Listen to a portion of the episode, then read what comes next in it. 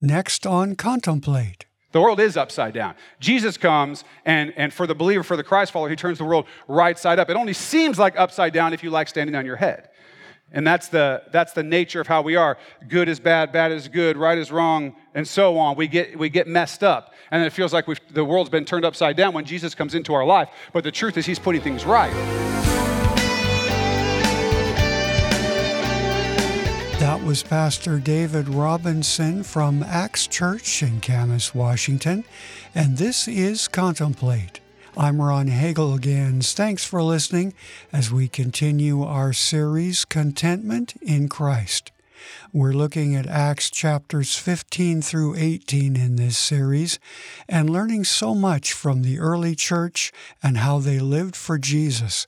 And as we move ahead, I hope you too will be inspired by the boldness of Paul and Silas, who laid it all on the line everywhere they went. Turn in your Bible to Acts chapter 16, verse 35, and let's join Pastor David Robinson with today's episode recorded live at Axe Church.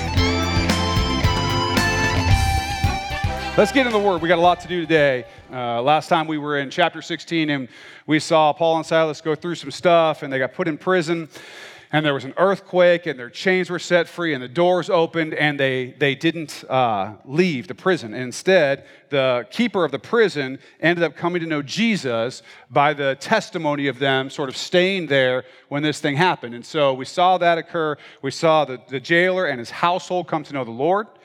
And from there, uh, we, we saw them get baptized, we saw their wounds get cleaned, and then we start here in 1635 uh, of Acts and it's the next day. And it says this And when it was day, the magistrates sent the officers saying, Let these men go.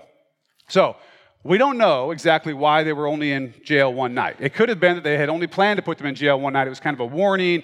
It wasn't, you know, they, they didn't really intend to keep them for a long time. But it also could have been that this earthquake happened because these people were relatively superstitious. They thought, okay, we beat these guys, we put them in prison, and then an earthquake happens that night. Maybe we want these guys out of here. So they send and they say, let these guys go. And let's see what happens. Uh, verses 36 and 37. So the keeper of the prison reported these words to Paul, saying, The magistrates have sent to let you go. Now, therefore, depart and go in peace. But Paul said to them, They have beaten us openly, uncondemned Romans, and have thrown us into prison. And now do they put us out secretly? No, indeed. Let them come themselves and get us out. Now, Paul is pretty bold, okay? If, you don't, if you're not catching on to Paul's personality here, this might be a good indication for you. Paul is a bold guy. He's saying, listen, uh, eh, they beat us and we're Romans, we were uncondemned, and they can come get us out themselves. And I'm guessing that Silas is probably sitting here going, uh, Paul, let's just go. We don't want them coming back with the sticks, right? I don't know if you've ever been around that friend who's much more bold than you're really wanting to be at the moment. Uh, you know, they're, I want you to take this return back or whatever, and, and you're just like, just let it, just keep the thing, I'll pay for it, whatever. I don't want to get into a thing. Here, Paul's sitting here saying, no, he knows the law, right? He knows that as Romans, it was illegal for these magistrates to have beat them like they did and put them in prison. No trial, no right of appeal, no nothing. But as Roman citizens, they were entitled to that. So Paul knew the law and said, You got to come get us out. Now, uh, this is interesting to me because I'm really not sure. The, the first kind of question I have is, why did he say it when they started the beating? Or better yet, before they started the beating, right? Um, he could have called them out then and said, We're Roman citizens. We get a trial, we get a right to appeal, and whatever before you can scourge us, beat us, and put us in prison. But he didn't say it then. Another question that Silas probably had for him later. If you knew the law and knew that this was the deal, why didn't you say it before we were beaten? That's at least what I would say if I was Silas. Um, but I have to assume that Paul felt at the time either he wasn't able to speak, it was so quick and they, they weren't given a chance to speak at all, or he felt that they were supposed to go through this persecution. And they were supposed to go through this persecution for a reason, and that God was going to work in it, which of course we saw he did. I hope that if I'm ever in that situation, I have a way out, and God says, No, stay in it, I'll stay in it and have the courage to do that. Uh, but I think that took a lot of courage for Paul. So, what did these magistrates do when Paul kind of calls them out? It says in verse, sorry, verse 38. And the officers told these words to the magistrates, and they were afraid when they heard that they were Romans. Then they came and pleaded with them and brought them out and asked them to depart from the city. So it worked. It was kind of a bold play by Paul um, because they could have just said, I don't care if you're Romans, and come back and beat them down again. But they didn't. Instead, they were afraid. And now these guys have to kind of come hat in hand to Paul and Silas say, Please, will you please come out of the jail? Which is a very different thing than what was going on the day before when they were having them beat down, right? And, and so I, I don't know the answer to this, but I would guess that this gave the Philippian church some breathing room. Um, now that these magistrates, the guys who were in charge of the city, had sort of got caught in something, they probably didn't mess with the Christians there for a while. That's just my guess. Because all they'd have to do is be like, remember when you beat our buddies, the uncondemned Romans? And, and they probably didn't want to get into that. And so it's very possible that by Paul and Silas doing this, that they provided a lack of persecution for the Philippian church for some time afterwards. I, we don't know, but that's certainly a possibility. Now, let's see what, what happens next. Uh, verse 40. So they went out of the prison and entered the house of Lydia, and when they had seen the brethren, they encouraged them and departed. Okay, so they leave. They're like, okay, we're going to go. Uh, obviously, these guys, they don't just want him out of prison, they want him out of town. They don't want to mess with this. Paul has come preaching Jesus. That's causing uproar. They don't want to mess with it anymore. They want them to just go, just get out. And so they go back to Lydia. If you'll remember at the beginning of chapter 16, Lydia gets saved along with her household. They get saved and baptized. This is where the church in Philippi has sort of begun. And so they go back, they say hey to the, to the brothers and sisters in Christ there, and they encourage them in the Lord, and then they take off. They take off. And so uh, let's start into, and by the way, it says, uh, they encouraged them and departed. We remember, if you remember, Luke had been involved. He had come to Philippi with them. Now he's not using the word we, he's using the word they, meaning that Luke is staying. Luke is likely staying here in Philippi. Paul, Timothy, and Silas are probably going on to the next place. Uh, so we're going to start chapter 17. As we start chapter 17, we're going to read three sort of different scenarios, three different places that Paul goes, three different ways that people react to the gospel as he goes in. And as I'm going through them, I just want you to think about yourself and about the way that you reacted when the gospel was first presented to you, when the truth of Jesus Christ was first brought to you, how did you react? Because there's three very distinct ways that we see people reacting here. We're going to walk through them, and I want you to just be thinking about that. So it's map time first, okay? We're heading out of Philippi. I'm going to read verse 17:1. It says, "Now when they had passed through Amphipolis and Apollonia, they came to Thessalonica, where there was a synagogue of the Jews." So let's get our map up. As you remember, uh, they started in Antioch which I think is over on the right side of your map there. And they've gone through all these places. For those of you who've been through those sermons, you've known these different places they've gone. And they eventually came to Philippi, which is all the way on the other side. And then you see them going down to Thessalonica. Um, they go down to Thessalonica. And they pass through a couple cities on the way. It doesn't talk about them really stopping there or doing anything there. And so, why Thessalonica? You know, God used uh, Paul, the Holy Spirit worked through Paul and Silas and Timothy and these other brothers and sisters in Christ to spread the gospel across the entire world in a shockingly short amount of time. Remember, they didn't have the internet.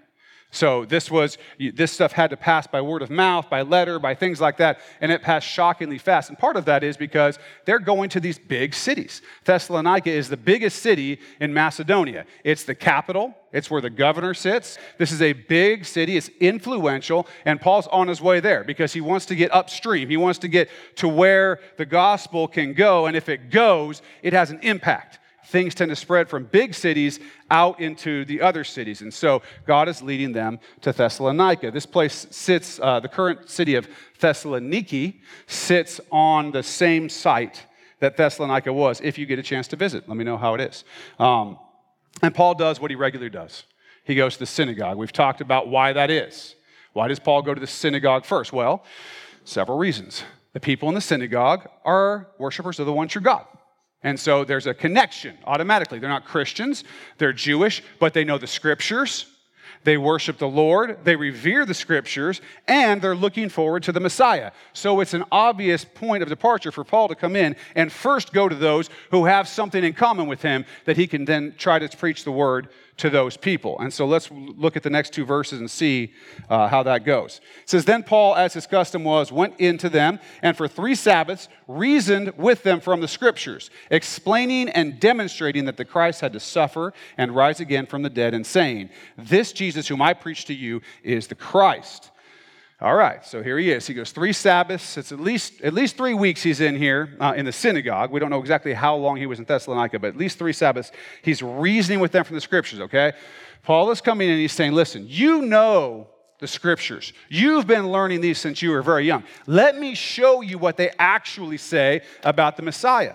Okay, these people are looking for the Messiah to come, but remember, their mindset is the Messiah is going to come and kick the Romans out. It's going to break our chains and set us free. That's what the Messiah is coming about. And Paul's like, no, no, listen. You've got to walk through here. The, Jesus is a conquering king, no doubt, and that's going to happen. But first, he's got to come and save you from your sin.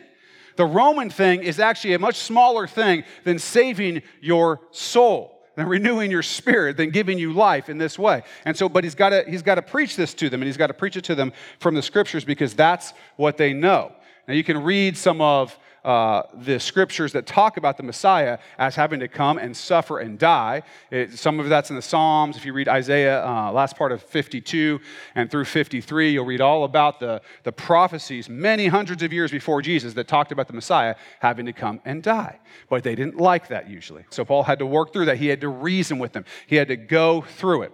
And of course, he would have explained the miracles, uh, the teachings of Christ, a witness to the resurrection, that that had happened, all of those things. He goes on and he says, uh, This Jesus whom I preach to you is the Christ, is the Messiah. The word Christ, the word Messiah, same word, okay? He's saying that's who Jesus was. So here, here I come, I'm coming into your synagogue. They've probably heard of Jesus.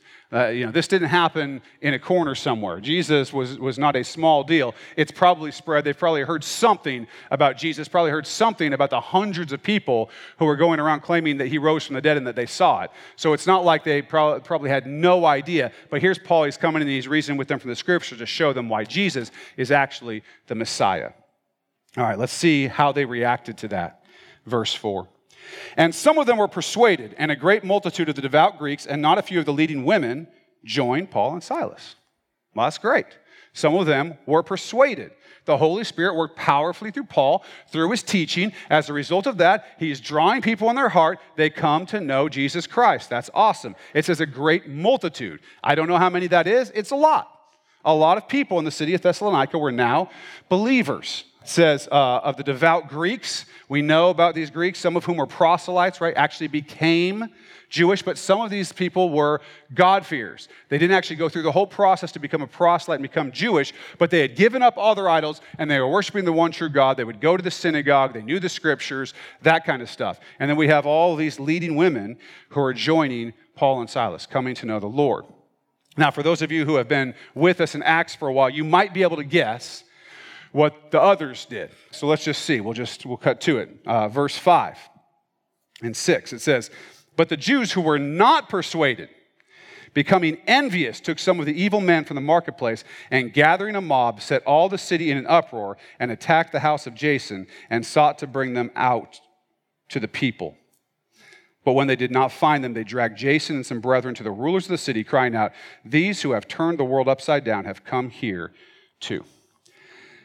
So these uh, Jewish folks who did not buy into it, they were not persuaded. They didn't think that the scriptures were pointing to Jesus. That's not their, that was not what their thoughts were. They all of a sudden get sort of envious as these multitudes of people start to follow Jesus, these multitudes of people who are going after the Lord they get envious. They get jealous. They don't like it. They have sort of their traditions, their way of doing things, their structures, and they don't like the fact that, this, that Jesus has come in. We've seen this before. This is not new.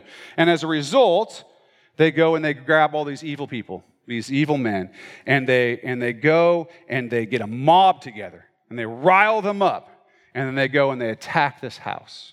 Now, I, you know, why does this always happen to Paul? Um, it's rough, and, and I'll tell you why it happens. Because when you bring Jesus to people, you bring a choice. And that choice is us, me, or Jesus. And that is a tough choice for a lot of people. And it's a choice that causes real division.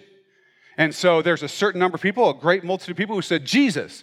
Yes, Jesus. And there was a certain number of people who said, no, no, us, me. It's got to be me. And the ones who say me, they get very upset about the ones who say Jesus. They get very upset about it. And so they want to run that out of town. So they go, um, Jason uh, is probably a Jewish guy. The name Jason actually is a Greek uh, form of Joshua or Jeshua, Jesus. Uh, so that may have been his name originally. He may have been a Jew who had a Greek name. Um, and this mob comes to his house. They're looking for Paul and Silas. Uh, you have to put yourself in this situation. Imagine you're at home having life group, small group, and an entire mob of people, the whole city has come ready to, to cause some trouble. That would be tough. that would be a difficult thing to go through. And they didn't find Paul and Silas. It's one thing they found Paul and Silas, like, these are the guys who were saints. No, they didn't find them, so they just grabbed Jason, who had been nice enough to let Paul and Silas stay in his house, and some of the other uh, Christ followers, and just dragged them out of the city. They drag them out of the city, they bring them to these guys, to these magistrates, these officials, and they say, These guys are the ones who have turned the whole world upside down. They've turned the world upside down. Now, um, of course, Jesus did not turn the world upside down. Jesus turned the world right side up, right? The world was already upside down. The world is upside down. Jesus comes, and, and for the believer, for the Christ follower, he turns the world right side up. It only seems like upside down if you like standing on your head. And that's the, that's the nature of how we are. Good is bad, bad is good, right is wrong, and so on. We get, we get messed up. And it feels like the world's been turned upside down when Jesus comes into our life. But the truth is, he's putting things right not setting them upside down. And so it's a powerful, powerful statement about what the Holy Spirit has done through the early church here. Through the early church, that people would say they've turned the whole world upside down just some years from Jesus and his resurrection. That's an incredible statement about the power of the Holy Spirit to work through people like you and me, like Paul and Silas and Timothy and Mark, Lydia, like, like these people here who are just regular people this small group of people who just a few years ago, don't forget, they're running for their lives. Running for their lives. And now people are talking about them turning the whole world upside down. God has literally changed the world through them. And so the next time that you feel unimportant or that you feel like you can't do much, remember that God has done amazing, incredible things. He has changed the world through people who just were willing to be faithful. Just willing to be faithful. And this city is in an uproar because they've turned the world upside down for Jesus Christ. So that's, that's an amazing thing. Um, all right, so one thing to remember before we get through this little part here is don't forget to pray and thank the Lord every day that you don't live in a place where you have to worry about a mob coming to your house and dragging you to the city. There are places in the world where that's true. And don't forget to pray for those people. Because there are places where this still happens. There are places where worse things than this still happen for the name of Jesus Christ. Don't forget to thank God that you're at a place where we can come here today. We can come to this place and we can worship the Lord, and no one is threatening to drag us away. So that's an amazing thing. All right. Uh, one interesting fact to point out about a Greek word that's used here, and I know you love it when I get into Greek words. Um, the word politarchas. I just wanted to say it. No, I, there's a reason why I'm telling you this. Uh, it's fun to pronounce, though, if you can. Plus, if you have anything in your throat, it gets that out. Scholars point uh, to the use of this word back in the day. They would point to the use of this word and say, this proves that Acts was not written by some guy named Luke in the first century, but rather was written in the second century because this word did not appear in the inscriptions that they had found in the ancient world until the second century. And so they're saying, well, who, the person who wrote this, Luke, whoever wrote this, wrote this book and used the common language of his time. Oops, he forgot that this word wasn't being used for these kinds of officials at this time. Now, this is a big problem okay? Because if this if they're right and that word wasn't used and it was really written in the second century then luke couldn't have been who he says he is hanging out with paul in the first century. But they're not right. They're not right because since then there's been tons of archaeology and scholars uh, who, have, who used to say that about Scripture just turned out to be dead wrong. They found over uh, or found 70 different inscriptions using this exact term, most of them from Macedonia, which is the region where we are now, and over half of those in Macedonia were in the city of Thessalonica, which is where Luke was. So instead of it being something proving that the Bible wasn't written when it was supposed to be written, so on, it actually goes not only to prove that it was written when it was supposed to be written, but that Luke was so detailed that he used the very specific word that they used in that particular area to refer to magistrates. So here's my thing about Scripture Go ahead and bring whatever you got. What happens is over and over and over and over, archaeology comes back, and as they look and as they look and as they look, they prove that it's right, that it's right, that it's right, that it's accurate, that it's correct.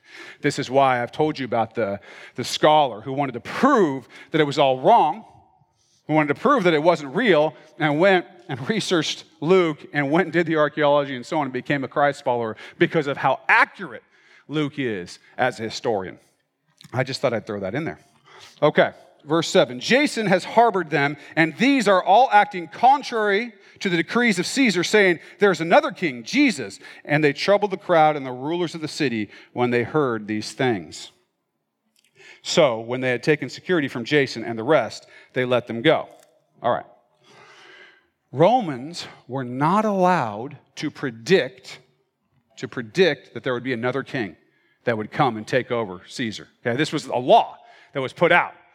No one was allowed to prophesy or predict or say, the emperor's going to die on this day or this new king's going to come. This was a big deal. This was a big deal. Uh, the, the, the Caesars had put these decrees out. And so the people in the cities knew that they were not allowed to have that kind of thing going on because the Caesars got really upset. They didn't like it when people predicted that someone was going to come, some other king was going to come.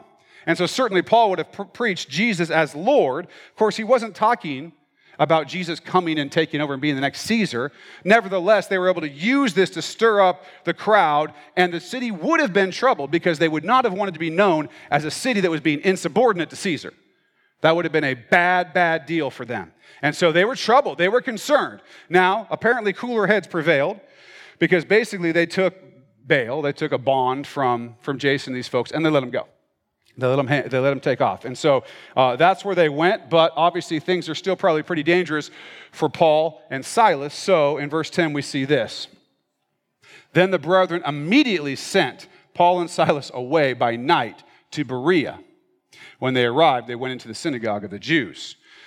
So they go and they get Paul and Silas, and they're like, you know what? Um, we're not that into mobs coming to our house, uh, being dragged off, and so on. We'd like this to sort of calm down, and they're still going to be after you, and we want to protect you. And so, why don't you guys take off? Let's do it at nighttime. That way, no one will see you, and we'll take you off to Berea. So, let's get our map up because it's map time again. Uh, we're going to have a lot of map time today. Uh, Thessalonica to Berea, it's about 47 miles southwest of Thessalonica. That's where Paul travels, Paul and Silas, okay? These are not quick trips. These are trips that they would have taken without a car or a train or an airplane. Okay, this would have taken a little while. Uh, traveling apparently at first at night, and they get to Berea, and where do they go? They go to the synagogue. That's where they always go. So let's look at verses 11 and 12. These, this is the people in the synagogue of the Jews in Berea, these were more fair minded than those in Thessalonica. Or that word could also be noble minded. Okay, it's, it's definitely a compliment to them um, in that they received the word with all readiness and searched the scriptures daily to find out whether these things were so. Therefore, many of them believed, and also not a few of the Greeks, prominent women as well as men. So, what do we have here? The people were fair minded, they were noble minded.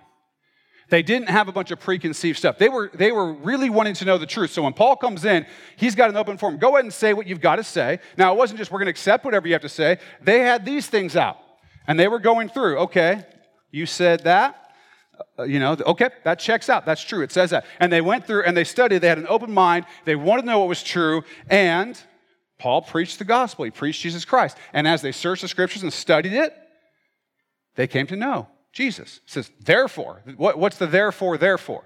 It's there to say, because they were fair minded, because they studied and, and sought out the scriptures, they became Christ followers because they did those things. The Bereans are this great example in Scripture of those who are serious, who are seeking after the Lord, who are fair minded, noble minded towards it, using their minds, studying the Scriptures, and coming to know the Lord. And this is our job as believers.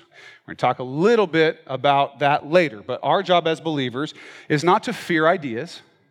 It's not to fear ideas. It's not to fear what other people have to say. It's not to fear science. It's not to fear those who say things negative about Scripture. It's not to fear any of that. It's to hear what people have to say, use our minds, study, see what the Lord is saying, and come to believe the things that are true.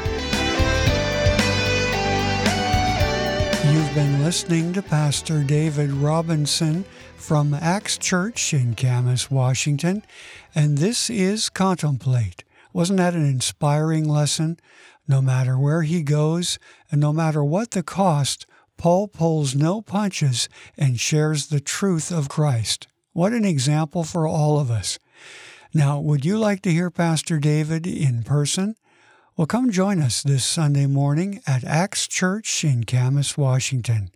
Pastor David loves to meet our Contemplate listeners, and we have a great family of folks here that love Jesus, and I just know you'll be blessed. Get directions and all the info you need at axcamus.org or call 360 885 9000. I'm Ron Hagelgans. Thanks for being here. I do hope to see you this Sunday and again right here next time for more with our teacher, Pastor David Robinson, here on Contemplate.